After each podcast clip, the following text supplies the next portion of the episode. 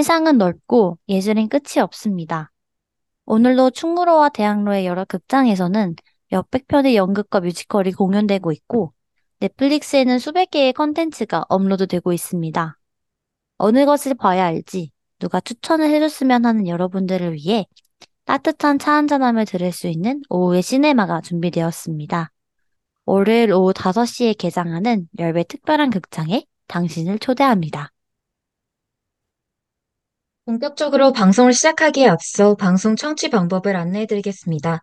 5시 개장 옆시네마 방송을 PC나 스마트폰으로 청취해주시는 분들께서는 연세 인터넷 라디오 방송국 홈페이지 yirb.연세.ac.kr에 접속하셔서 지금 바로 듣기를 클릭해 주시면 되겠습니다.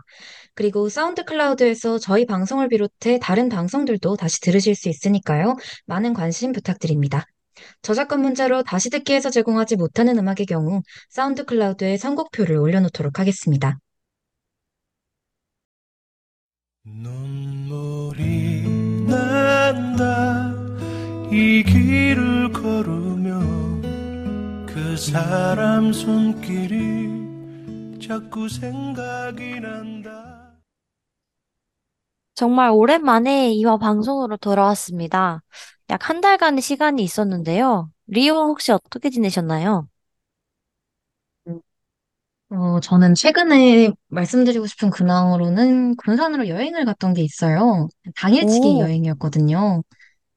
네, 평소에 네네. 제대로 못 가봤던 곳이기도 하고 뭔가 생각보다 볼 것들이 많은 곳인 것 같아서 날을 잡아서 한번 가게 됐는데 어, 되게 역사적인 건물들도 많고 역사 박물관도 되게 잘 돼 있고 또 옆에 볼 수 있는 바다 같은 경치 좋은 곳들도 되게 어, 많아서 볼거리가 되게 풍부했던 여행이었던 것 같습니다. 또 아람한테도 추천해주고 싶은 여행지예요. 아, 너무 좋네요. 맛있는 건 많이 드시고 오셨나요? 네, 맛있는 것도 많이 먹었어요. 거기 어, 뭐 먹었더라? 저희 막 보쌈 같은 음식도 많이 먹었고 또 거기가 또 오, 음식이 맛있는 곳이잖아요. 전라도니까. 그쵸. 네, 그래서 진짜 아 짬뽕도 유명해서 거기 유명한 짬뽕집에서 짬뽕도 되게 맛있게 먹고 왔었습니다. 오, 해산물이 혹시 막 튼실하고 이런 걸까요? 네, 해산물도 되게 잘 나왔었고 사람이 확실히 음, 많더라고요. 유명한 집이어서 그랬는지. 어, 네, 그렇구나. 거기도 네, 건물도 되게 특이하고 해서 또 다른 볼거리가 됐던 점심이었습니다. 오, 정말 제대로 힐링을 하셨네요. 여기 휴학을 네, 하니까 아무래도 조금 더 뭔가 삶의 기회가 많은 것 같긴 해요. 맞아요. 학기 뭔가 중에는, 음, 네, 일정일 막 저, 비우기도 어렵고, 시험 네, 있고, 과제 있고 이래서 자기 시간을 음, 보내기 어려운데, 리오가 휴학을 되게 알차게 보내고 계신 것 같습니다. 네, 그렇게 쓰고 있습니다. 아람은 어떻게 보내고 계셨나요? 저는 그 한 달 사이에 중간고사가 있었어요. 아, 그래서 방송 네. 끝나고 또 막 부랴부랴 공부를 해서 끝이 났는데, 시험 다음이 또 제 생일이어가지고, 어, 아, 되게 즐거운 하루들을 보냈습니다. 그래서 네. 저는 생일날 혹시 뭐 친구가, 하셨는지. 네, 네네. 친구가 이제 생일 전날에, 어, 약간 풀코스를 대접을 해줬어요. 제, 저한테 맞춤형으로. 그래서 제가 네, 평소에 막 만들어보고 싶다 했던 담금주도 만들었고, 네, 또 되게 제가 약간 맛있는 음식? 이런 걸 되게 좋아하거든요. view 좋은 곳? 네, 근데 네. 이제 한강이 보이는 레스토랑에서 코스 요리를 또 먹어보고 또 하고, 그리고 그 음, 근처에 있는 한강공원 산책도 하면서 너무 행복한 생일 하루 전날을 보냈습니다. 그리고 너무 다음 날은? 네. 가족들과 맛있는 식사를 했어요. 아, 뭐 먹었나요? 고기 먹었습니다. 네, 고기 먹어야죠. 그래서 알찬 시험 생일을 보내셨네요. 스트레스를 다 네, 풀었습니다. 네. 그리고 이제 또 저희 그때는 날씨가 이렇게 춥지 않았는데 요새 날씨가 너무 추워요. 맞아요. 갑자기 너무 추워졌어요. 그쵸. 저도 이번 주에 패딩 게시했습니다. 아, 특히 송도는 더 춥지 않나요? 네, 송도가 진짜 특히 춥, 춥죠. 뭐, 저번에 강풍주의보까지 떠가지고, 정말 세상에. 바람이 진짜 장난이 아니더라고요. 그쵸. 거기가 찬바람도 불고 막 사람들도 감기 잘 걸리고 이런 거를 많이 들어가지고 네. 리오는 건강 괜찮은가요? 네, 저는 요즘에 감기 같은 거 안 걸리려고, 안 걸리려고 되게 꽁꽁 싸매고 다니고 있습니다. 목도리도 하고, 아, 패딩도 입고, 잘하셨습니다. 바람도 따숩게 입고 다니세요. 네. 그리고 요즘 낮에는 또 따뜻하기도 하잖아요. 맞아요. 그래서 이게 좀 간거하고 입고 갔다가 밤에 막 오들오들 떨면서 들어오는 경험을 음, 해가지고 이제는 맞아요. 아예 덥더라도 따숩게 입고 가는 걸 네, 좀 정착을 한 것 같아요. 맞아요. 네, 이렇게 저희 간단한 근황을 알아봤고, 저희 이제 2화 방송 본격적으로 시작해 보겠습니다. 저희 2화, 아, 1화 주제는 한국의 문인들이었어요. 그래서 일본 작품 서명 코너에서 저희 DJ들이 준비한 작품들을 여러분께 소개해드리는 시간을 가지려고 합니다. 어, 제가 준비한 것은 영화 동주와 거기에 나오는 시 참회록입니다. 어, 아마 이름이 좀 유명했어서 보신 분들도 많겠지만 아직 접하지 못한 분들이 계실 것 같아서 조금 자세하게 설명을 드리려고 합니다. 그럼 영화 동주 소개 시작합니다. 1930년대 후쿠오카 형무소에서 신문을 받는 히라노마 도주의 모습으로 영화가 시작합니다. 그는 송몽규의 독립운동에 기여했는가? 라는 질문을 받고 대답을 망설이는데요. 송몽규는 누구일까요? 시간은 윤동주와 송명규라는 청년이 간도에 머물던 착창 시절로 돌아갑니다. 일제강점기 시절 열정과 패기로 가득 찬 청춘들의 모습이 눈에 띄는데요. 단짝이자 이종사촌 관계인 두 사람은 문학을 사랑했습니다. 그러나 동주의 아버지는 문학을 어디에도 못 쓸 공부라고 여겨 못마땅해 했고, 동주는 몰래 글을 써왔습니다. 반면 몽규는 혁명가적 기질이 있는 청년이었습니다. 긴 밤과 같은 어둠에 짙은 시대에 깨어있던 두 청년은 연세대학교의 전신인 연희전문학교에 진학하게 됩니다. 그곳에서 강초중이라는 학생과 이화여대에 재학 중인 이여진이라는 학생을 만나 이들은 잡지를 발간하고자 하는데요. 여기서 시를 작품들을 의논하던 중 몽규는 세상을 바꾸기 무서워 문학으로 숨는 게 시 아니냐며 시를 빼자고 말하고 동주는 이에 울분하여 시도 생각을 표현할 수 있는 도구이며 그런 갈등을 벌이다가 서로 감정이 상하게 됩니다. 이에 여진이 동주를 데리고 나와 그의 시를 여진에게 소개해 준 것이 몽규라는 것을 얘기해 주었는데요. 가치관은 달랐지만 누구보다 동주의 시를 좋아하는 것은 몽규였다는 것이 드러나며 이 둘의 우정을 확인할 수 있게 됩니다. 한편 동주는 여진을 통해 자신의 우상이던 정지용 선생을 만나게 됩니다. 연희 전문에서 더 이상 조선어 교육을 할 수도 없고 상시 개명을 해야 하는 처지에 정지용은 동주에게 차라리 일본으로 유학을 갈 것을 권합니다. 그러나 동주는 상시 개명을 하고서라도 유학을 가는 게 부끄럽다고 말하며 결정을 망설입니다. 이에 정지용은 부끄럽지 않게 사는 게 얼마나 힘든 일이겠는가. 부끄러움을 아는 것은 부끄러운 게 아니야. 라고 조언을 해줍니다. 결국 상시 개명을 하라는 명령이 떨어졌고 두 청년은 좀 더 깊이 있는 공부를 하고자 일본으로 진학합니다. 몽규는 교토 제대, 동주는 리쿄대를 거쳐 도시샤 대학으로 진학을 합니다. 일본에서 만난 다카마스 교수와 쿠미라는 여학생은 그에게 학문적으로 또 정신적으로 의지할 수 있는 좋은 동료였습니다. 다카마스는 동주에게 시를 쓸 것을 권유하고 쿠미는 자신이 조선어로 된 동주의 시를 영문으로 번역해 시집을 내주겠다고 말합니다. 그렇게 그들은 동주가 시작을 이어갈 수 있도록 도와주었습니다. 한편 일본의 군사주의는 점점 일상에 깊이 침투하게 됩니다. 일본에서는 조선인 학생을 대상으로도 징집령이 내려지고 동주는 교련 수업을 거부했다가 공개적으로 모욕을 당하게 됩니다. 그러자 동주는 몽규가 주도하는 조선인 유학생 모임의 활동에 자신도 참여하겠다고 말합니다. 그리고 몽규가 연설하는 장면으로 넘어갑니다.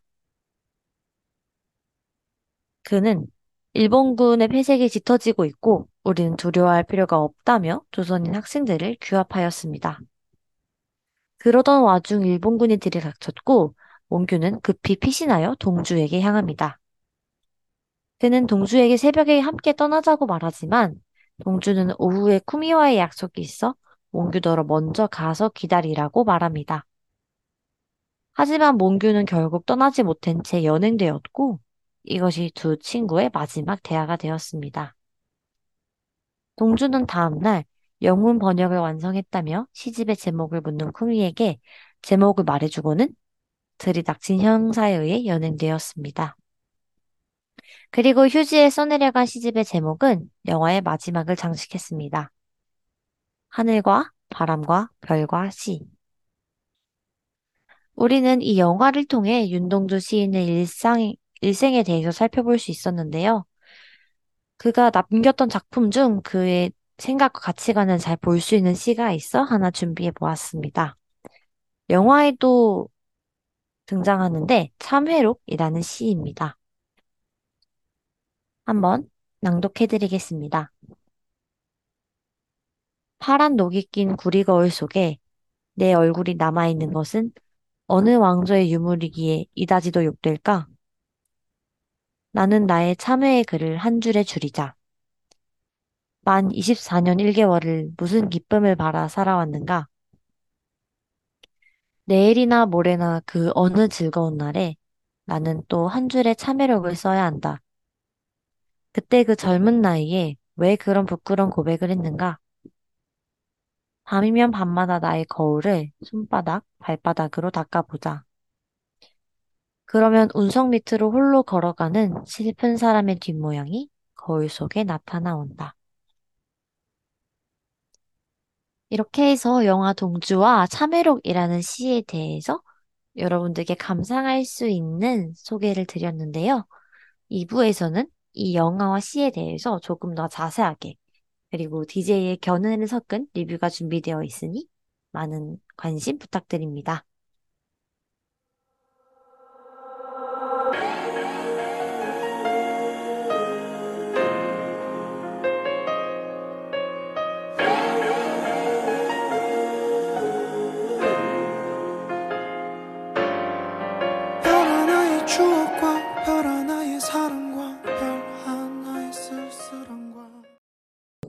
아람의 영화 동주와 그리고 윤동주의 시 낭독을 듣고 왔는데요. 저는 오늘 여러분께 두 개의 공연을 상연해 드리려고 합니다. 먼저 소개해 드릴 공연은 바로 뮤지컬 팬레터인데요. 뮤지컬 팬레터는 많은 관객들의 사랑을 받으며 2016년 초연과 또 2017년 재연, 2019년 3연에 이어 꾸준히 공연되며 일부 수정을 거쳐 2022년에 4연까지 성공적으로 마친 창작 뮤지컬입니다. 뮤지컬 팬레터는 현재 영화와 드라마를 가리지 않고 활발히 활동 중인 김성철, 이규형 등의 배우들이 거쳐갔던 작품이기도 한데요. 뮤지컬 팬레터는 사실에 상상을 더해 만들어진 모던 팩션 뮤지컬로 천재라고 불리는 소설가 김해진과 김해진에게 팬레터를 보내는 열성 팬으로 문학가를 꿈꾸는 18세 소년 정세훈, 세훈의 욕망을 반영해 만들어져 세훈의 또 다른 인격이라 볼 수 있는 가상의 인물 히카루, 그리고 일제강점기에 순수한 문학을 추구하던 문인들로 구성된 7인의 사람들을 둘러싸고 벌어지는 이야기를 담고 있습니다. 천재 소설가 김혜진은 실존 인물 김유정을, 7인의 일원이자 김혜진의 절친한 친구로 시인이자 소설가인 이유는 실존 인물 이상을 모티브로 한 인물이고 7인의 또 다른 멤버들인 이태준과 김수남, 김환태 또한 실존했던 인물들인 소설가 이태준, 시인 김기림, 비평가 김환태를 모티브로 한 인물입니다. 이들이 속해 있는 7인회 또한 일제강점기에 실제로 존재했던 문인들의 모임인 구인회에서 모티브를 얻은 단체인데요. 구인회는 1933년 순수예술을 추구하는 9명의 문단 작가들이 모여 문학 강연회를 열고 시와 소설이라는 종합 문예지를 발행하며 민족문학의 형성에 기여했던 단체라고 합니다. 이 뮤지컬의 줄거리를 이끌어가는 정세훈과 히카루만이 상상을 바탕으로 창작된 가상의 인물이며 이 중에서도 히카루는 지독한 짝사랑을 했던 김유정의 생전 1화에서 모티브를 얻어 창작된 인물입니다. 그럼 이 뮤지컬의 대략적인 줄거리를 설명해 드리자면 다음과 같습니다. 1930년대 경성, 카페에서 쉬고 있던 정세훈은 히카루라는 죽은 여류 작가의 소설이 출간될 것이며 그동안 알려지지 않았던 그녀의 정체까지 밝혀질 것이라는 놀라운 사실을 듣게 됩니다. 이에 그는 구치소에 있는 7인의 멤버 이윤을 찾아가 해당 소설의 출간을 중지해달라고 하는데요. 이유는 세훈이 그런 부탁을 하는 정확한 이유를 말해주지 않는다면 그렇게 해줄 수 없다고 답하고 자신이 히카루의 애인이었던 것으로 알려진 소설가 김혜진의 마지막 편지까지 가지고 있다고 자랑하는데요. 결국 세훈은 자신이 그 편지를 꼭 봐야 한다며 이윤에게 히카루에 대한 이야기를 들려주기 시작합니다. 이후 시간은 다시 과거로 전환되고 무대에는 18세의 소년이었던 세훈이 등장합니다. 세훈은 히카루라는 자신의 필명으로 자신이 열정적으로 좋아하는 소설가 김혜진에게 그의 소설에 대한 자신의 감상을 담은 편지를 보내는데요. 세훈의 편지를 받은 혜진은 글 속에 숨은 자신의 마음을 알아봐주는 히카루가 자신과 같은 슬픔을 가진 소녀라 여기며 점차 그녀를 사랑하게 됩니다. 한편 순수예술을 지향하는 문학인들이 모여 만든 7인회의 멤버들인 이윤과 이태준, 김수남, 김환태는 조선화의 천재라 불리는 김혜진을 설득해 그를 7인회의 새로운 멤버로 영입합니다. 이후 김혜진과의 만남을 고대하며 일본에서 한국으로 돌아온 세훈은 7인회 멤버들의 급사일을 하다가 드디어 자신이 동경해 오던 혜진을 실제로 만나게 되는데요. 세훈은 나도 누군가의 편지글 하나에 구원받기도 한다 라는 혜진의 말을 듣고 기뻐하지만 혜진이 펠레터의 주인이 세훈이라는 것을 상상도 못하는 것은 물론 히카루를 자신의 뮤즈라 칭하고 그녀를 사랑한다고 말하는 것을 보면서 뭔가가 잘못됐다는 것을 깨닫고 혜진에게 자신이 히카루라는 사실을 알려야 할지 말아야 할지를 고민하게 됩니다. 결국 혜진, 결국 세훈은 혜진이 자신에게 실망할까 두려워 자신이 히카루라는 사실을 밝히지 못하는데요.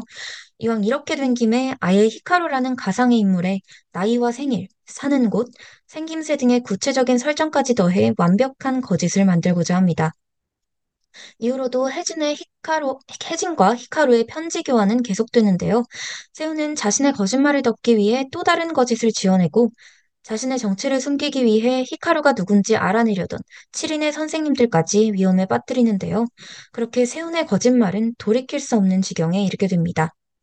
혜진은 얼굴도 본 적 없는 히카루라는 소녀를 자신의 뮤즈라 여기며 맹목적인 사랑에 빠져버리고 히카루를 향한 비정상적인 집착을 보이며 그녀에게 혈서를 보내기까지 하죠. 이후 혜진은 히카루와 함께 생애 반려라는 이야기를 완성하기로 합니다. 혜진과 함께 히카루라는 이름으로 자신이 그토록 원하던 글을 쓰며 많은 독자들의 호평과 주목을 받는 데만 빠져있던 세호는 히카루에게 잠식되어 폐결핵으로 죽어가는 와중에도 약을 먹거나 병원에 가는 것까지 마다하며 필사적으로 글쓰기에 매달리는 혜진을 보며 정신을 차립니다. 자신이 만들어낸 거짓으로 인해 너무나 존경했던 혜진이 심하게 망가져가고 있다는 것을 깨닫게 된 것이죠. 그리고 더 늦기 전에 해진에게 자신이 히카루였다는 것을 밝혀야 하는 것인지 갈등하게 됩니다. 과연 세훈은 해진에게 진실을 고백하고 용서받을 수 있을까요? 그 이후 해진과 세훈의 관계는 어떻게 되는 것일까요? 여기까지가 제가 소개해드릴 뮤지컬 팬레터의 주된 줄거리입니다. 앞서 말씀드린 것처럼 뮤지컬 팬레터는 실존 인물들에게서 모티브를 얻은 캐릭터들을 바탕으로 그려낸 가상의 이야기를 다루고 있는데요. 그런 만큼 뮤지컬 속 캐릭터들과 그들의 모티브가 된 실존 인물들의 성격과 그들의 삶 등을 등을 비교해보는 재미도 있는 공연입니다. 그럼 뮤지컬 팬레터 속에서 각각 김해진과 이윤으로 등장했던 김유정과 이상, 이들의 실제 삶은 어땠을까요? 김유정과 이상은 우리나라가 일본의 민족 말살 통치로 인한 억압과 수탈을 견뎌야 했던 1930년대에 활동했던 문인들인데요. 일제를 비판하는 문학이 억압당하던 이 시기에는 이념의 지향을 벗어난 순수 소설, 농촌 소설 등을 집필하는 문인들이 생겨나기 시작했고, 기존의 전통적인 기반에서 벗어나려는 모더니즘이 유행하면서 이를 바탕으로 한 문학 작품들이 나오게 되었습니다. 두 인물에 대해 더 자세히 살펴보자면, 먼저 김유정은 1935년 단편 소설인 소석 단편 소설인 소낙비와 노다지라는 작품으로 조선일보와 주, 조선중앙일보의 신춘문예에 당선되면서 문단에 올랐습니다. 이후 그는 약 2년의 작가 생활 동안 금 따는 콩밭, 만무방, 봄봄, 동백꽃, 산골나그네, 따라지 등의 작품들을 연달아 발표하였고 총 30편 내외의 단편과 한 편의 번역 소설을 남겼습니다. 그가 쓴 소설의 주요 모티프는 그가 고향 춘천에서 느꼈던 정치와 농민들의 어려운 생활, 그리고 그가 겪었던 개인적인 불행에서 얻었던 감상이었습니다. 또 김유정은 한 편의 미완성 장편 소설을 남겼는데요. 이 한 편의 미완 작품이 바로 뮤지컬 팔레트 속에서 히카루로 분한 세훈과 혜진이 함께 써내려간 소설로 묘사된 생애 반려입니다. 펠레터 공연 중에는 실제로 생애 반려의 구절 일부가 인용되어 대사로도 사용되는데요. 몇 가지 대사를 이야기해드리자면, 그리고 집에 돌아와 그날 밤부터 편지를 쓰기 시작하였다. 매일 한 장씩 보내었다. 그러나 답장은 한 번도 없었다. 또는 차라리 송장을 연모하는 게 옳겠다 하고 엇막는데 그만 불끈하여 들기, 듣기 싫다 하고 호령을 치는 것이다. 등의 구절이 대사로 인용된 것을 확인할 수 있는데요.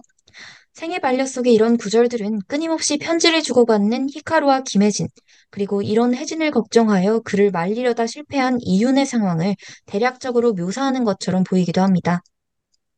뮤지컬 팬레터는 관객들에게 이렇게 공연 속에 자연스럽게 녹아있는 실제 작품들의 구절을 발견하는 재미를 주기도 합니다. 다시 김유정에 대한 이야기로 돌아와 보면 김유정은 뮤지컬 팬레터 속 김해진처럼 지독한 짝사랑을 하기도 했습니다. 그의 짝사랑 상대는 바로 판소리 명창이었던 기생 박록주였는데요.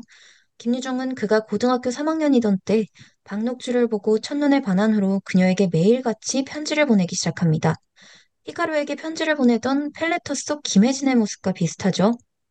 이미 남편이 있었던 박록주는 학생이었던 김유정의 고백을 완강히 거절했고 그를 따로 불러 타이르키까지 했지만 박록주를 향한 김유정의 고백은 2년여의 시간 동안 이어집니다. 박록주에게 계속해서 거절당한 김유정은 급기야 그녀를 협박하기까지 하는데요. 김유정은 박록주를 향해 오늘 너의 운수가 좋았노라. 그 길목에서 너를 기다리기 3시간. 만일 나를 만났으면 너는 죽었으리라. 라고 하거나 어쩌녁에는 네가 천향원으로 간 것을 보고 문 앞에서 기다렸으나 나오지를 않았다. 만일 그때 너를 만났다면 나는 너를 죽였을 것이다. 그러나 좋아하지 마라. 단 며칠 목숨이 연장될 따름이니까. 라는 내용의 혈서를 보내기까지 하며 스토커에 가까운 행각을 보였다고 합니다.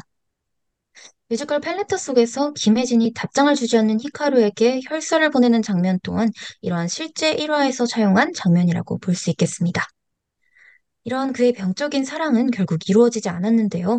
앞에서도 계속 언급되었던 소설 생애 반려는 이러한 김유정과 박록주의 관계를 김유중이, 김유정이 자전적으로 기록한 작품이기도 하다고 합니다. 하지만 그의 짝사랑은 여기서 끝나지 않았는데요. 김유정은 후에 시인 박용철의 여동생인 박봉자의 글을 읽고 얼굴도 알지 못하는 그녀에게 빠져 31통에 달하는 고백 편지를 보내기도 했다고 합니다. 이후 박봉자가 김유정도 이미 잘 알던 사이였던 평론가 김한태와 결혼을 하게 되면서 그의 두 번째 짝사랑 또한 이루어지지 못했다고 해요.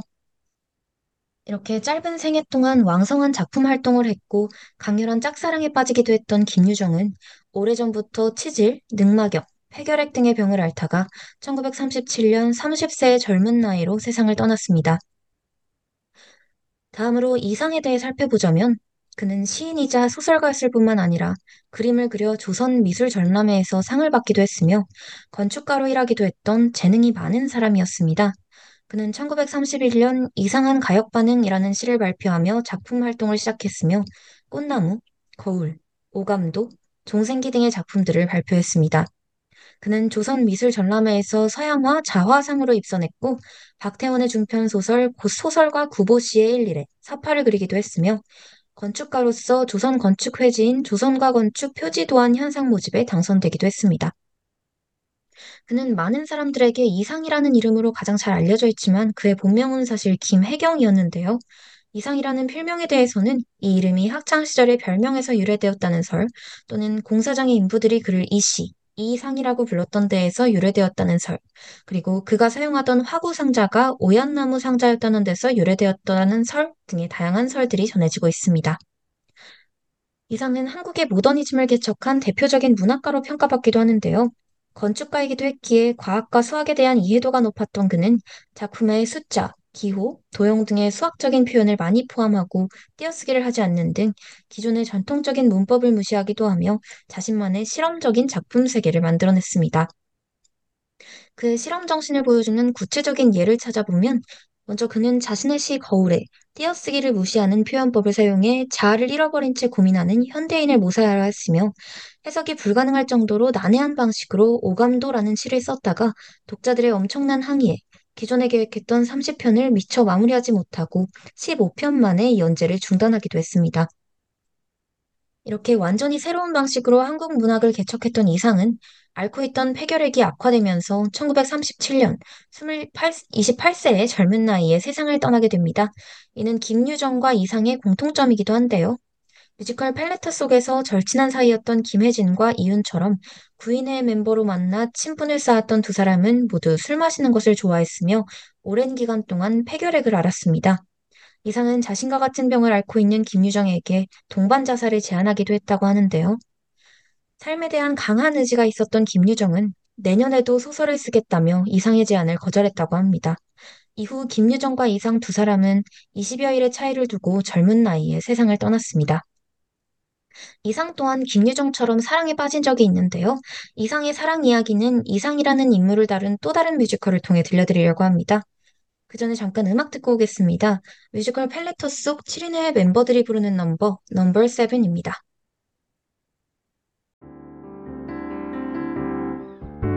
살아남기도 바쁜 세상에 한가하게 시를 짓느냐고들 하지. 지금 문학이 무슨 의미냐 혹은 나라가 이 지경인데 때려치워 네, 제가 두 번째로 상연해드릴 공연은 바로 뮤지컬 L'art reste인데요. 뮤지컬 L'art reste는 2022년에 성공적인 초연을 올린 이후 올해 여름에 재연으로 돌아왔던 작품입니다. 이 뮤지컬은 시인이자 소설가였던 이상과 화가 김환기, 두 사람의 아내였던 수필가이자 서양화가 김향안의 삶과 사랑을 그린 작품인데요. 이 공연은 환기재단과 환기미술관의 저작권 후원을 받는 작품으로 제7회 한국 뮤지컬 어워즈에서 대상에 노미네이트되기도 했던 창작 뮤지컬입니다. 이 뮤지컬의 제목인 L'art reste는 김향안이 남긴 사람은 가고 예술은 남아 라는 말에서 따온 표현으로 프랑스어로 예술은 남아 라는 뜻을 담고 있습니다. 뮤지컬 L'art reste는 실화를 다룬 작품인 만큼 공연에 등장하는 인물들의 이름 또한 실존 인물들과 동일합니다. 이 뮤지컬에는 김향안이 김환기를 만나기 전 그녀의 원래 이름이었던 동림과 그녀의 첫 번째 남편 이상, 그리고 동림이 환기를 만난 후에 바꾼 이름인 향안과 그녀의 두 번째 남편 환기를 연기하는 네 명의 배우들이 등장하는데요. L'art reste는 이렇게 동일 인물인 동림과 향안을 2인 1역으로 구분하여 표현한 연출이 특별한 작품입니다.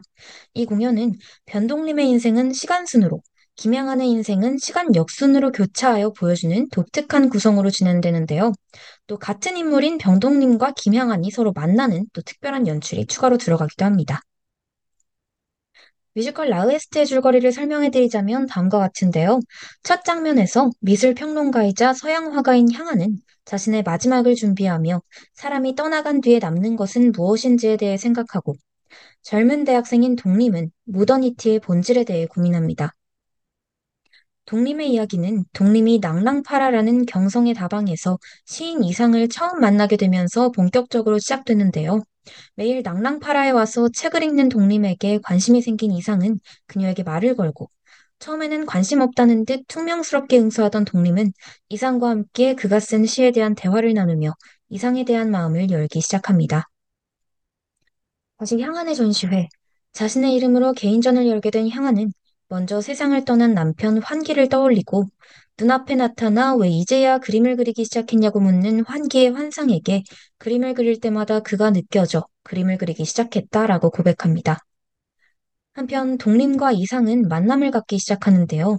독림이 별다른 관계의 진전 없이 매일 방풍림을 걷고 이상의 글을 읽어보고 그에 대한 감상을 나눈 뒤 다음을 기약하며 헤어지는 똑같은 데이트에 지쳐갈 때쯤 이상은 그녀에게 고백을 하고 독림은 그의 고백을 받아들입니다.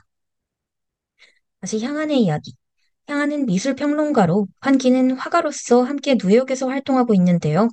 몇 시간씩이나 그림 작업에만 집중하는 환기가 걱정되었던 향한은 그에게 김광섭의 시인 어디서 무엇이 되어 다시 만나랴를 건네고 환기는 그 시를 읽고 떠오른 영감을 동명의 그림으로 표현해냅니다.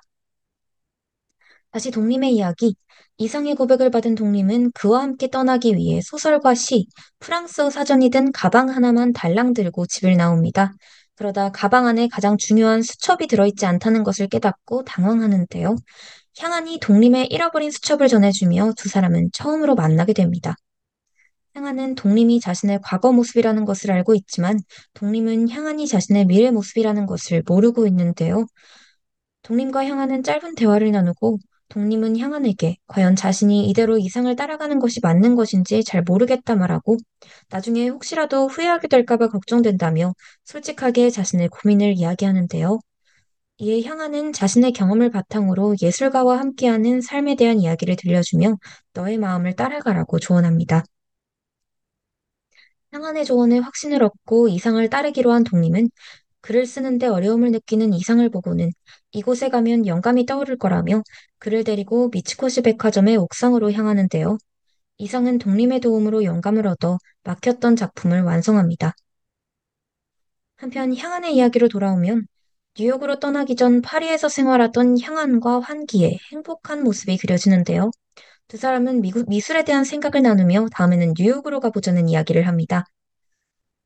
이후 향안과 환기, 독림과 이상 두 연인들은 든든한 후원자가 되어주는 상대에게 고마움과 깊은 애정을 느끼는데요. 그러던 중 평화로울 줄만 알았던 독림의 삶에 큰 사건이 일어납니다. 결혼한 지 겨우 3개월밖에 되지 않은 상태에서 이상이 갑자기 홀로 동경으로 떠나고 싶다고 고백한 것인데요. 당황한 독림은 이상의 갑작스러운 말에 나와 함께 하자고 해놓고 어떻게 그러나며 반대하지만 이상은 미안한 기색이면서도 자신의 의사를 굽히지 않습니다. 이후 향하는 충격을 받은 독림을 다시 만나는데요. 이상을 절대 홀로 보내지 않을 것이라 말하며 속상한 마음을 털어놓던 독림의 말을 들은 향하는 독림에게 이상에게 한 번이라도 꼭 그녀의 마음을 전달해보라고 조언합니다. 향안의 말처럼 이상을 한 번 더 말려보려 했던 독림은 너무 힘들어하는 이상의 모습을 보고는 결국 그를 동경으로 보내줍니다. 다시 향안의 이야기. 파리로 가기 전에 향안과 환기의 모습이 그려지는데요. 자신의 그림에 대한 깊은 고민에 빠진 환기를 본 향안은 그에게 함께 파리로 떠날 것을 제안합니다. 향안은 파리에서 먼저 자리 잡기 위해서 먼저 그곳으로 향하고 환기는 그녀를 뒤따라갑니다. 다시 독림의 이야기. 독림을 두고서 아픈 몸을 끌고 동경으로 온 이상은 불령선인이라는 명목으로 영문도 모른 채 체포됩니다. 남아 이상이 있는 동경으로 가기 위해 일본의 문학상인 아쿠타가와상을 탈 준비를 하던 독림은 이상의 체포 소식을 듣고 그를 다시 보기 위해 먼 길을 나섭니다. 다시 이야기는 향안의 이야기로 전환되고 무대 위에는 향안과 환기의 첫 만남이 그려집니다. 환기는 며칠 전 식사를 함께 했던 수필과 향안에게 호감을 느껴 그녀에게 그림을 그린 편지를 보내는데요. 향안은 갑작스러운 그의 편지에 답장 여부를 고민하다 그녀가 과거에 썼던 글을 그에게 답장으로 보냅니다. 이후로 계속 편지를 주고받게 된 두 사람은 다시 만날 것을 약속하고 서울에서 재회하는데요. 두 사람은 그 이후로 몇 번 더 만남을 가지며 점점 가까워집니다. 환기를 만나며 이상과의 힘들었던 결혼 생활이 떠오른 향아는 그의 고백을 선뜻 받지 못하지만 이상을 만나기 위해 먼 길을 떠나는 것도 망설이지 않았던 단단했던 과거의 자신을 떠올리며 환기의 고백을 받아줍니다. 그리고 환기에게 향안이라는 그의 아호를 달라고 하는데요. 환기는 이에 감동을 받고 이제는 자신을 수하라고 불러달라 말합니다. 무대는 다시 독림의 이야기로 전환되고 이상을 보기 위해 먼 거리를 달려온 독림은 아픈 몸으로 병원에 입원해 있던 이상과 마침내 재회합니다. 자신에게 허락된 시간이 많지 않음을 느낀 이상은 아쿠타가화상을 준비하려 했다는 독림에게 그녀는 좋은 작가가 될 것이라는 격려와 위로를 전합니다. 무엇을 먹고 싶냐는 질문에 이상이 샌비키아의 멜론을 먹고 싶다고 답하자 독림은 멜론을 사러 나서는데요. 그녀가 떠난 사이 이상은 홀로 죽음을 맞이합니다. 이후 이상의 유고를 들고 혼자서 조선으로 돌아온 독림은 향안을 만나게 되는데요. 향안은 독림에게 힘을 주고 싶다는 위로를 전합니다. 슬픔에 잠겨 있지 말라는 향안의 말을 들은 독림은 자신은 슬프지 않다고 답하고 어떻게 그럴 수 있냐는 향안의 물음에 나는 시간을 돌리더라도 다시 이상을 사랑하고 또 그를 떠나보내는 선택을 할 것이라며 그 기억은 자신이 지킬 테니 향안 너는 앞으로 나아가라며 오히려 향안을 응원해 주는데요. 향한과 독림은 이렇게 도움이 필요한 순간 서로를 향한 위로와 응원을 주고받으며 성장합니다. 향한은 그런 독림의 단단함에 감탄하고 독림에게 향한 자신이 독림처럼 예술가와 사랑에 빠지게 된다면 어떤 조언을 해줄지 물어보는데요. 독림은 사람은 가고 예술은 남아라는 말을 전해줍니다. 이후 장면이 바뀌면 초조하게 향한을 기다리는 환기의 앞에 향한이 나타나는데요. 향한과 환기 두 사람이 처음으로 만나 악수하고 인사하는 모습을 끝으로 극은 막을 내립니다. 네, 이 뮤지컬은 실존 인물들의 실제 삶을 재구성하여 보여주는 작품인 만큼 스포일러가 따로 있지 않아서 전체 줄거리를 다 소개해드렸는데요. 뮤지컬 속 등장인물들에 대해 조금 더 구체적으로 알아보고 실화를 바탕으로 세 사람의 사랑 이야기를 조금 더 덧붙여보자면 다음과 같습니다.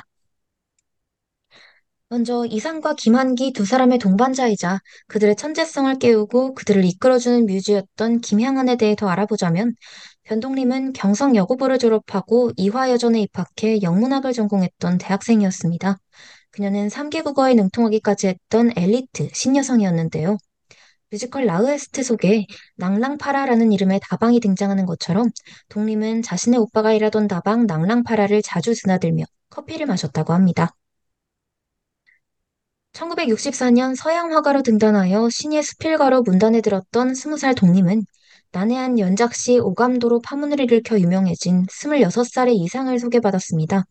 당시 이상은 술집에서 금홍이라는 기생을 만나 살림을, 살림을 차렸다가 그녀에게 많은 천대와 구박을 받고는 2년 만에 헤어진 후 여러 다방들을 개업하려 시도했다가 실패한 상태였는데요. 문학과 소설이라는 공통 관심사를 가지고 있었기에 통하는 면이 있었던 두 사람은 점점 가까워졌고, 우리 함께 죽을까? 아니면 어디 먼데 갈까? 라는 이상의 남다른 고백에 응한 독림은 뮤지컬의 내용처럼 가방만 달랑 들고 집을 나오고 집안의 반대에도 불구하고 이상과의 결혼 생활을 시작합니다. 그들의 결혼 생활은 마냥 행복하지는 않았는데요. 폐결핵을 앓던 이상은 매일 하루를 새방에 누운 채로 보냈고, 독림은 이상의 약값과 생활비를 벌기 위해서 일본 사람들이 하는 바에서 일을 하기도 했다고 합니다. 이후 뮤지컬의 전개처럼 결혼 4개월 만에 이상이 일본으로 떠나가면서 두 사람은 떨어져 살게 되었고, 이상은 옥고와 병원 신세를 거치다가 결국 죽게 됩니다. 독림의 첫 번째 결혼 생활은 이렇게 끝나는데요. 이상의 마지막을 지켰던 독림은 이상을 화장한 뒤 그의 유골까지 챙겨 조선으로 돌아왔습니다. 독림은 이상의 사후에도 그의 천재성을 존중했고 그의 작품들이 인정을 받을 수 있도록 힘썼다고 합니다. 21살의 나이에 다시 혼자가 된 독림은 한동안 슬픔에 잠겨 때때로 수필과 소설을 적으며 지냈는데요. 그녀는 당시 한국의 문인들에게 긍정적이었던 일본의 시인 노리다케 가스오의 도움으로 총독부에서 잡지를 편집하는 일을 하다가 그를 통해 화가 김한기를 소개받습니다. 여기서 잠깐 화가 김한기에 대해 소개해드리자면 20세기 우리나라의 대표적인 추상 화가이기도 한 김한기 화백은 지금까지 거래된 한국 화가들의 작품 중에서 가장 높은 가격을 기록한 작품이 9점이나 된다는 기록을 가지고 있는 작가입니다. 그는 서울대 미술대 교수와 홍익대 미술대의 교수로도 있었으며 초대예술원의 회원과 한국미술협회의 이사장을 역임한 인물이었는데요. 김환기는 초기에는 기하학적 추상을 표현하는 작품을 그리다가 이후 동양적인, 이후 동양적인 느낌을 바탕으로 한 반추상화를 그리기 시작했습니다. 뉴욕에 간 이후에는 당시의 화풍을 받아들여 완전한 추상 화풍의 작품들을 그려냈던 화가이기도 합니다. 다시 두 사람의 이야기로 돌아와서 당시의 독림은 28살, 환기는 31살이었는데요. 두 사람의 첫 만남 때 환기는 독림에게 그렇게 인상적이지는 않은 사람이었습니다. 그 이후 뮤지컬의 내용처럼 환기가 독림에게 그림과 편지를 보내기 시작하는데요. 두 사람은 편지를 통해 가까워졌지만 새 아이의 아빠이자 홀어머니를 모시고 있는 자신의 상황 때문에 내내 소극적일 수밖에 없었던 환기로 인해 진전이 없었던 두 사람의 관계는 환기가 독림을 세 번째로 만난 자리에서 그녀에게 고백을 하면서 달라지기 시작했습니다. 독림의 두 번째 결혼 또한 양쪽 집안의 반대가 심했던 결혼이었는데요. 독림의 집안은 환기에게 이미 자식이 3명이나 있다는 등의 이유로 또 환기의 집안은 독림이 소실의 딸이라는 등의 이유로 결혼을 반대했으나 변동림은 내가 낳아야만 자식인 거냐 라고 말하면서 거침없이 결혼을 준비했다고 합니다. 두 사람의 재혼에 대한 반대가 심했던 만큼 이들의 결혼식에 양가의 사람들은 아무도 오지 않았는데요. 극 중에서 언급된 것처럼 변동님은 새로운 인생을 시작하겠다며 작은 언덕이라는 뜻을 가진 환기의 아호, 향안을 빌려 자신의 이름을 김향안으로 바꾸고 환기 또한 수화라는 아호를 새롭게, 새롭게 사용하기 시작합니다. 이후 두 사람은 한국에서 결혼 생활을 이어갔는데요. 그러던 중 자신의 예술이 어디에 위치해 있는 것인지 모르겠다라는 김환기의 고민을 들은 향아는 그에게 함께 파리로 떠나볼 것을 제안합니다. 김향아는 남편보다 먼저 도착해 파리의 대학에서 공부하면서 환기를 위한 작업실을 구하고 그들의 삶을 위한 기반을 준비합니다. 파리에서의 향아는 환기의 통역사이자 매니저, 대변인으로서 활발히 활동하였고 수필가로서 그녀의 경험을 바탕으로 한 파리, 카페와 참종이, 우리끼리의 얘기 등의 수필집들을 여러 쓰기도 합니다. 김환기는 향안의 적극적인 도움 덕에 개인전을 다섯 차례나 열었고 자신의 미술을 처음으로 세계에 알리게 되었습니다. 이후 다시 한국으로 돌아온 향안과 환기는 다시 뉴욕으로 떠나기로 하는데요. 뉴욕에 첫 발을 내디뎠을 뿐이었던 환기가 처음부터 그림으로 수입을 얻기엔 무리가 있었기에 이때도 향안이 백화점에서 판매원으로 일하며 김환기의 작업을 돕기 시작합니다. 향안의 도움 덕에 환기는 본격적으로 전묘 추상화를 그리게 되고 이때 극 중에서도 언급되었던 어디서 무엇이 되어 다시 만나랴 라는 작품이 탄생합니다. 그러다 1974년 김한기는 뇌출혈로, 뇌출혈로 쓰러지며 세상을 떠나게 되는데요. 또다시 사랑하는 사람의 죽음을 맞이한 향아는 한기의 예술 세계를 널리 알리겠다는 일념으로 그의 회고전을 열고 예술 전문 잡지 공간에 그에 대한 글을 연재하기도 했으며 환기의 이름을 건 환기재단을 설립하고 환기미술관을 개관하기도 합니다. 이외에도 그녀는 이상을 기리는 시비를 세우기도 했으며 향한 자신의 작품들로도 뉴욕과 서울에서 개인전을 열기도 했습니다. 그녀는 이상과 김한기의 천재성을 알아보고 그들을 물심양면으로 도왔던 조력자이자 자신을 둘러싼 모든 것들을 예술로 남기고자 했던 주체적이고 단단한 사람이었습니다. 이렇게 실존 인물들의 일생과 뮤지컬의 줄거리를 비교해보며 공연을 감상해 보신다면 또 색다른 재미가 있을 것 같습니다. 네, 이렇게 제가 소개해드린 뮤지컬 팬레터와 L'art reste 외에도 한국의 문인들을 다룬 공연은 더 많이 있는데요. 몇 가지만 짧게 소개해드리자면 먼저 뮤지컬 스모크가 있습니다. 뮤지컬 스모크는 이상의 작품 오감도에서 모티브를 얻어 제작된 뮤지컬인데요. 나는 거울 없는 실내에 있다. 거울 속의 나는 역시 외출 중이다. 나는 지금 거울 속의 나를 무서워하며 떨고 있다. 거울 속의 나는 어디 가서 나를 어떻게 하려는 음모를 하는 중일까? 라는 오감도 시제 15호의 구절에서 영감을 받아 만들어진 뮤지컬이라고 합니다. 이상의 시에 등장하는 자아 분열의 모티브를 가져와 초, 해와 홍이라는 세 명의 인물로 거울 속의 나를 표현한 뮤지컬이라고 하는데요. 이 뮤지컬은 올해 11월 15일부터 내년 2월 4일까지 대학로의 링크아트 센터 벅스홀에서 4연이 공연된다고 하니 이상에게 관심이 있으시거나 이상의 오감도를, 이상의 오감도를 인상 깊게 읽으신 분들은 뮤지컬 스모크를 한번 관람해 보시는 것도 좋을 것 같습니다. 아람이 소개했던 영화 동주처럼 윤동주 시인을 다룬 공연도 있는데요. 바로 창작가무국 윤동주 달을 쏘다입니다. 윤동주 달을 쏘다는 일제강점기 총 대신 연필을 든 자신을 부끄러워하면서도 일제에 맞서 시로서 저항하고자 했던 청년 윤동주의 삶을 다룬 공연인데요. 윤동주 시인의 대표 작품들인 별 헤는 밤, 서시, 하늘과 바람과 별과 시, 참회록 등을 가져와 대사로 엮어낸 작품이라고 합니다. 이 밖에도 여우난골족, 흰 바람벽이 있어 등의 시를 쓴 백석 시인의 시 일부에서 모티브를 얻어 만들어진 뮤지컬 나와 나타샤와 흰 당나귀, 조선의 시인이자 화가였던 허난설헌의 시에서 모티브를 얻어 만들어진 뮤지컬 난설 등 다양한 작품들이 있으니까 이러한 문인들 혹은 이들의 작품을 좋아하시는 분들은 그들과 관련된 공연을 한번 관람해 보실 것을 추천드립니다. 그럼 이쯤에서 잠깐 음악 듣고 오겠습니다. 뮤지컬 라우에스트의 넘버, 너로 인하여입니다.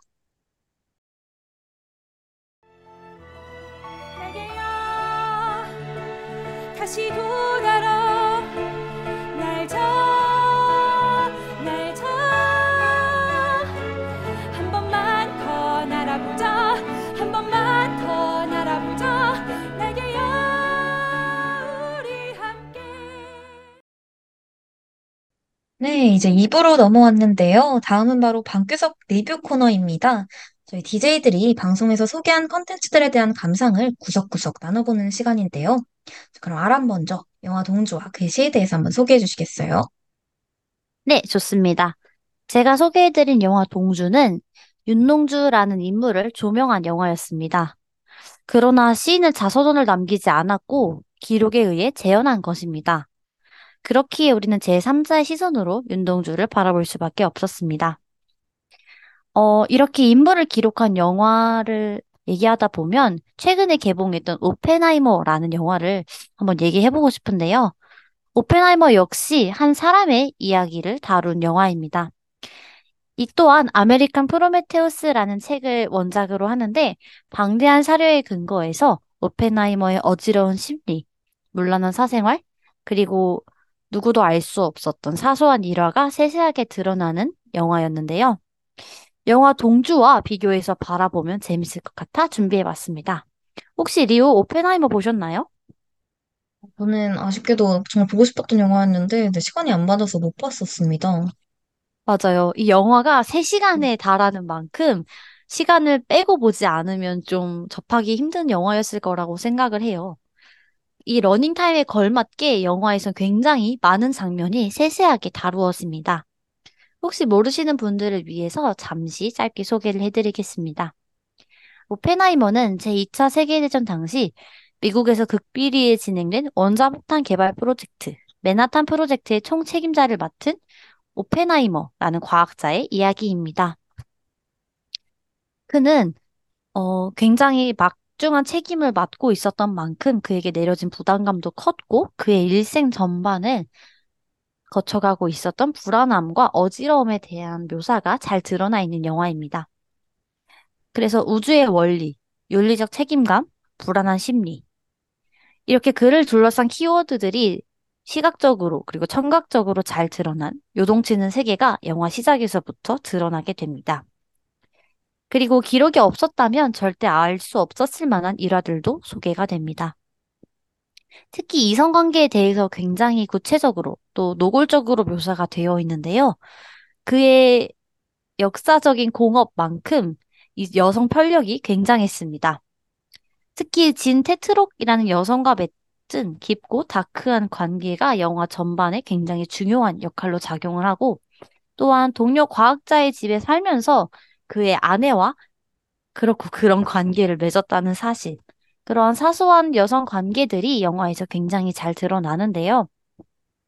그러한 반면 영화 동주에서는 이러한 감정선들이 직접적으로 드러나지 않습니다. 이는 아마 기록의 차이일 것이라 생각이 드는데요. 어, 영화는 이어진과 쿰이라는 여성이 등장하긴 하지만 그녀를 의식하는 동주의 모습, 그리고 수줍은 것 외에는 별로 감정선이나 관계랄 것이 드러나지 않습니다. 그리고 특별한 일화나 구체적인 감정이 드러나지 않는다는 아쉬움 역시 존재하는데요. 어, 일제강점기 시기 한 시인에 대해서 기록하는 것과 또 오펜하이머라는 사람이 어, 또 오랜 기간 생존했던 것과 비교해서 기록의 차이에서 이러한 차이들이 기인했을 것으로 보입니다. 그렇게 우리는 영화 동주로 시인을 좀 더 먼 거리에서 바라보아야 했다는 아쉬움이 존재했던 작품인 것 같습니다. 이렇게 우리는 남의 시선으로 영화 동주, 그리고 시인 윤동주를 바라볼 수밖에 없었는데요. 그리고 그 안에서 우리는 그의 자전적 이야기를 찾아볼 수 있었습니다. 바로 아까 읽어드렸던 참회록이라는 시인데요. 이 시에서는 시인이 자신을 바라보는 관점, 그리고 자신의 작품 세계를 관통하는 부끄러움이란 정서가 굉장히 잘 드러나는 시입니다. 그래서 이런 자전적이라는 이야기에 초점을 맞추어 작품과 또 영화를 들여다보겠습니다. 어, 네. 그래서 시 어들과 구절에 대해서 조금 더 설명을 해보자면, 우선 시인은 녹이 낀 거울에 자신을 비추어 보며 굉장히 욕되었다라고 직설적으로 표현을 합니다. 그리고 왕조의 유물이라는 표현을 통해서 시대 속의 자신을 비추어 보면서 그의 역할과 그의 위치를 다시 한번 반추하는데요. 기쁜 날에도 참회력을 쓴다. 라는 말을 통해서 그는 결국 오롯이 죄책감과 무게감에서 자유로워질 수 없었다라는 것을 볼 수가 있고, 슬픈 사람의 뒷모양이라는, 즉, 자신의 가벼워지지 못한 어깨, 그리고 무거운 심상을 자신의 뒷모습에서 비추어 보았다라고 말할 수 있습니다. 이러한 시에서는 그가 현실에 대해 아무것도 대항할 수 없었던 자신을 부끄러워하는 모습을 볼 수 있다고 파악할 수 있겠습니다. 그리고 영화 동주에는 이러한 말이 나옵니다. 이러한 세상에 태어나서 시인을 될 생각을 한 것이 부끄럽다라고 말입니다. 그의 괴로움을 달래주었던 시작마저도 그에게는 부끄러움을 주는 대상으로 작용했던 것입니다. 또한 그의 자전적, 즉 그의 생각을 엿볼 수 있는 대사는 영화에도 등장하는데요. 어, 그의 목소리를 들을 수 있는 구절이 등장합니다. 일본 형사가 윤동주의 시를 들이밀며 시어를 하나하나 따져가며 이것은 굉장히 반항적인 시가 아니냐 라고 말하자 그는 시어는 하나하나 따져가며 읽는 것이 아닙니다 라고 반박을 합니다. 이것은 아마 작품을 읽는 우리의 관점에게도 내려지는 일침이라고 볼 수 있습니다. 우리가 시어 하나하나를 분석해서 의미를 부여하기보다는 그의 생애와 작품에서 느껴지는 분위기 등을 고려해서 시를 온전히 감상해야 하는 것은 아닐지 그의 전 세계적인 그리고 또 우리나라에서의 위상을 생각했을 때 어, 여러 가지 해석이 존재할 수 있는 가능성을 인정함과 동시에 또 우리가 시를 읽는 방법에 대해서 다시 한번 생각을 하게 하는 것 같습니다. 또한 어, 우리는 영화 동주 안에서 그의 목소리 외에도 감독의 목소리도 엿볼 수 있었습니다. 정지용이 윤동주와 만나서 대화를 나누는 장면에 이러한 대사가 나오는데요. 부끄럽지 않게 사는 것이 얼마나 힘든 일이겠는가? 부끄러움을 아는 것은 부끄러운 것이 아니야. 라고 정지용이 동주에게 말해줍니다. 시인은 그러한 시대에 태어나서 자신이 아무것도 할 수 없었다는 일, 시가 쉽게 쓰여진다는 일에 대해서 굉장히 부끄러워했습니다. 하지만 정지용의 역할분의 입을 빌려 감독이 그에게 건네고 싶은 말이 아니었을까요? 그의 부끄러움은 어쩌면 그가 인지하고 있다는 점에서 그리고 그의 시가 여태까지 우리에게 사랑을 받고 큰 위로와 울림을 준다는 면에서 그의 부끄러움은 충분히 정당화될 수 있지 않을까라는 메시지를 감독이 전하는 것은 아닐까 생각해 볼 수 있는 말이었습니다.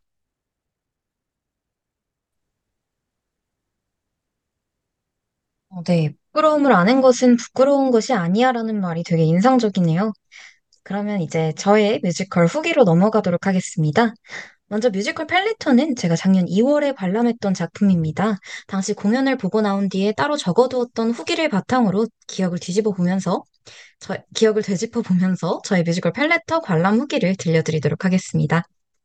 어, 제가 가장 먼저 생각나는 건 앞에서도 말씀드렸던 부분이지만 뮤지컬 팬레터는 실존 인물들을 모티브로 만든 뮤지컬인 것만큼 작품에 등장하는 인물들의 성격이 실존 인물들과 비슷하게 묘사된 부분들이 있었다는 점입니다. 음, 특히 김유정님께서 모티브를 따온 캐릭터 김혜진은 폐병을 앓고 있는 설정인 만큼 극 중에서 배우가 곧 넘어갈 듯한 목소리로 말을 하고 폐 깊숙한 곳에서부터 올라온 것 같은 심한 기침을 하며 또 죽음을 코앞에 둔 사람처럼 휘청거리기도 하는데요. 또 세훈과의 첫 만남에서는 얼굴도 제대로 마주보지 못한 채로 얼렁뚱땅 악수를 하고 혜진을 멤버로 영입하려는 7인회의 적극적인 모습에 고개를 푹 숙이고 작은 목소리로 응대하는 모습은 낯을 심하게 가리는 성격이었던 김유정의 모습을 반영하기도 합니다. 네, 저는 이런 모습들을 보면서 실제로 김유정이 저런 성격을 가진 사람이었는지 궁금해져서 공연이 끝난 뒤에 김유정이라는 인물에 대해서 더 알아봤던 기억이 있습니다. 공연에서 가장 인상적인 연출도 있었는데요. 첫 장면인 유고집 넘버에서 무대 장치를 통해 인물들의 그림자를 이용한 연출이 인상적이기도 했고요. 시간이 흐르면서 달라지는 세훈과 해진의 관계에 따라서 풋풋한 소년에서 강렬한 여인으로 변해가는 히카루의 옷차림도 인상적이었습니다. 이거 넘버도 너무 좋은 뮤지컬이니까 이 방송을 듣고 뮤지컬 팬레터가 궁금해지신 분들은 노래를 한번 찾아 들어보셔도 좋을 것 같습니다. 사실 제가 처음에 뮤지컬 팬레터를 봤을 때는 제가 궁금했던 배우를 무대에서 보고 싶다는 생각만으로 예매했던 공연이었어요. 그래서 당시 저는 뮤지컬 팬레터 이 자체에 대해서는 크게 기대하지 않았었는데요. 1막이 끝나고 암전이 되자마자 어, 이 공연 참 좋다라는 생각을 했었고 2막까지 보고 온 뒤에도 7인의 인물들이 주고받는 농담, 또 세훈이와 히카루라는 캐릭터, 작품의 시대적 분위기 묘사나 의상, 소품, 무대 세트와 조명, 그리고 넘버까지 뮤지컬 팬레터의 모든 것이 제 마음에 쏙 들었었습니다. 팬레터는 이 공연만이 가지고 있는 그런 따뜻한 분위기와 좋은 넘버들 덕분에 지금도 제가 가장 좋아하는 것으로 꼽는 공연들 중 하나인데요. 어리고 미숙했던 주인공 세훈이 좋은 어른들에게 따뜻한 격려를 받으며 성장해 나가는 모습을 지켜보는 것도 참 좋았던 기억이 있습니다. 다음으로 뮤지컬 라흐헤스트의 후기인데요. 뮤지컬 라흐헤스트는 제가 올해 8월에 관람했던 작품입니다. 이 작품은 환기미술관 등 김환기 화백과 관련된 이슈를 많이 접하게 되면서 처음 알게 되었던 극이었는데요. 이후로 화가 김환기에 대한 흥미가 생겨서 김환기와 그의 아내 김향안을 다룬 뮤지컬 라흐헤스트에 대해서 찾아보게 됐고, 그러다가 이 뮤지컬의 캐치프레이즈를 발견하게 됐는데요. 그게 바로 사람은 가고 예술은 남다였습니다. 어, 저는 이 문장에 공감이 되기도 하고, 또 문장 자체가 제 마음에 크게 와닿기도 해서, 이건 도대체 뭔 극인가 싶어가지고 이 공연에 끌리게 됐었고, 거기에 이 뮤지컬이 화가 김환기의 아내이자, 또 우리가 잘 아는 괴짜 시인 이상의 아내이기도 했던 김양한의 이야기를 다뤘다는 것을 알게 되면서, 이건 한번 꼭 보러 가보고 싶다라는 마음이 들어서 보게 됐던 것 같아요.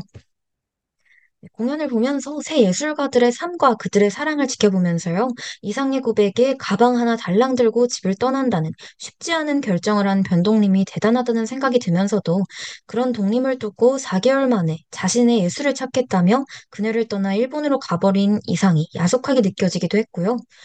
환기와 향한의 맑고 깨끗한 사랑을 보면서는 두 사람이, 두 사람이 풋풋하고도 어설프게 또 다정하게 따뜻한 사랑을 시작하는 모습에 또 슬픈 장면이 아닌데도 눈물이 나기도 했던 것 같네요. 어, 그리고 김한기 화백의 작품 우주를 형상화한 무대와 그의 또 다른 작품인 어디서 무엇이 되어 다시 만나랴를 표현한 영상 효과 등의 그림들을 효과적으로 활용한 그런 무대 연출과 이상의 소설 날개와 그의 시 오감도 등의 작품 속 구절들을 인용한 대사와 가사도 굉장히 인상적이었습니다. 제가 이 공연을 보면서 몰랐던 작품들과 표현에 대해서까지 알게 됐는데요. 하나만 꼽아보자면 이 공연의 두 번째 넘버인 각설탄만 만지작 만지작에 등장하는 이상의 시, 이상한 가역 반응의 일부 구절이 특히 인상적이었습니다. 어, 떤 구절인지 짧게 읊어드리자면요. 임의의 반경의 원, 원내의 1점과 원외의 1점을 결부한 직선, 이 종류의 존재의 시간적 영향성, 직선은 원을 살해하였는가? 라는 구절이었습니다. 어, 이 가사가 나오는 부분의 멜로디가 유독 좋기도 했었고요. 또 이상이 한 원을 지나는 직선을 보고서 직선은 원을 살해하였는가? 라는 표현을 떠올렸다는 사실이 너무 놀라웠던 것 같습니다. 이상한테 천재 시인이라는 말이 괜히 붙은 게 아니구나 싶기도 했습니다. 그리고 이들의 작품에서 가져온 표현 말고도 김향한, 이상, 그리고 김환기의 실제 1화에서 가져온 장면이나 대사들도 많이 있었는데요. 이 중에서 가장 인상적이었던 장면은 독림을 향한 이상의 고백이었습니다. 이상은 독림에게 우리 같이 죽을까? 아니면 어디 먼데 갈까? 라는 말로 그녀에게 앞으로 함께하고 싶다는 고백을 대신하는데요.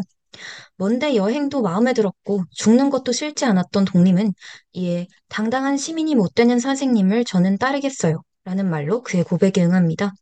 이상과 독림 두 사람은 실제로 이런 대화를 나누었다고 하는데요. 정말 범상치 않은 고백과 그 응답이지 않나요? 저는 이건 그를 사랑하고 통하는 면이 있었던 두 사람에게 가능했던 고백이 아닐까 하는 생각이 드는데요. 아람이라면 이런 고백을 들으면 어떨 것 같나요?